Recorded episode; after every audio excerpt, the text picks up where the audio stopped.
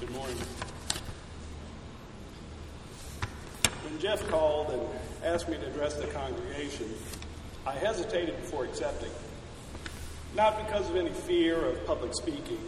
I've never had that problem, although I've learned this morning, the, and as I get older, the more personal the subject matter, the more difficult it can be. Rather, I wasn't sure how to answer the questions regarding stewardship. Questions are simple enough.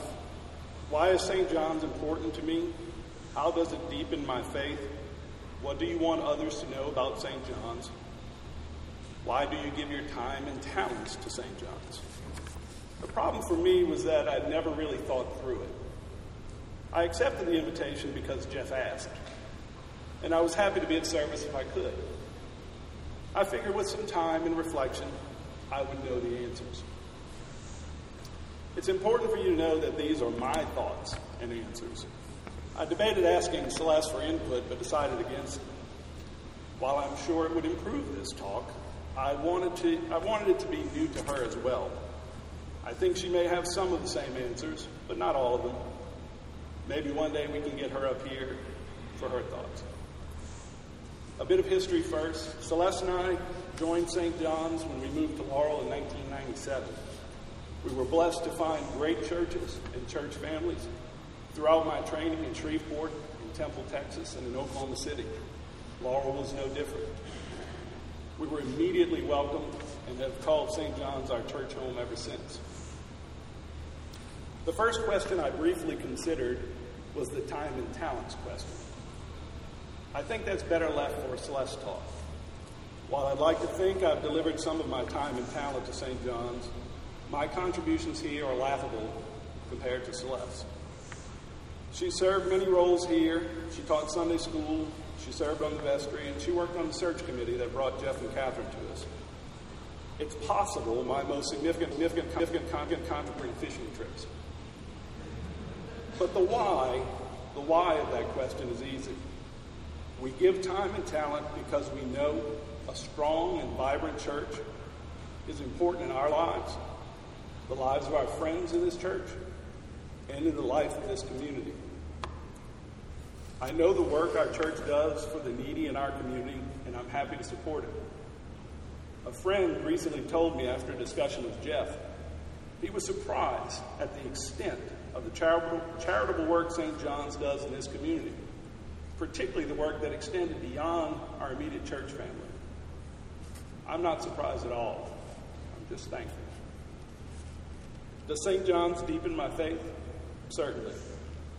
There are many ways that should be obvious church services, foyer groups, Sunday school, the Lenten lecture series. I particularly enjoy the small group discussions.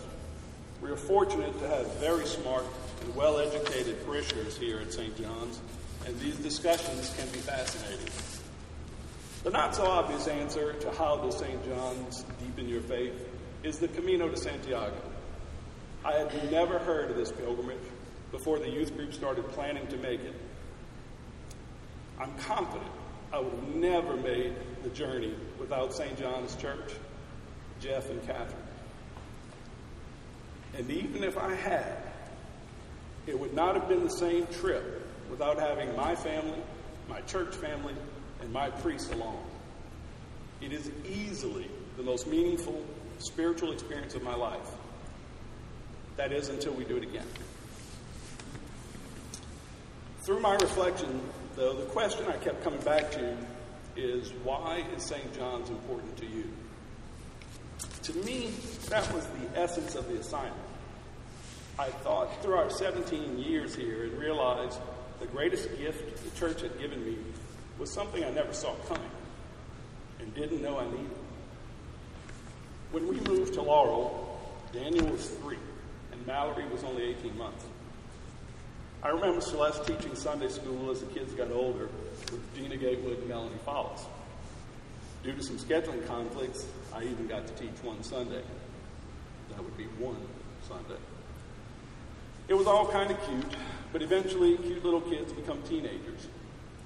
Any of you who've raised kids know the teenage years can be challenging, and every teenager presents different challenges. Those of you with preteens, consider this your warning. My kids love the youth group so much we were able to use it as a weapon. If you don't do this or that, you can't go to youth group. The relationships and experiences they found within the group proved invaluable in their spiritual development and growth. Within the group, they were able to discuss and explore issues in a way that can be difficult or impossible with parents. Authority has a way of stifling discussions. Let's face it, there are just some things you won't say to your boss or to a police officer standing at your window, even if they should be said. Without betraying any confidences, the leaders of the youth group were able to reassure me on several occasions when I was sure my teenager had lost his or her mind. And more importantly, I knew my children were being guided and mentored by loving and caring friends.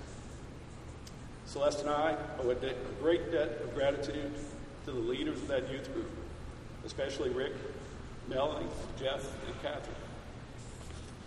I know they helped to shape not only who my kids are today, but who they will become. And for that, I'm eternally grateful.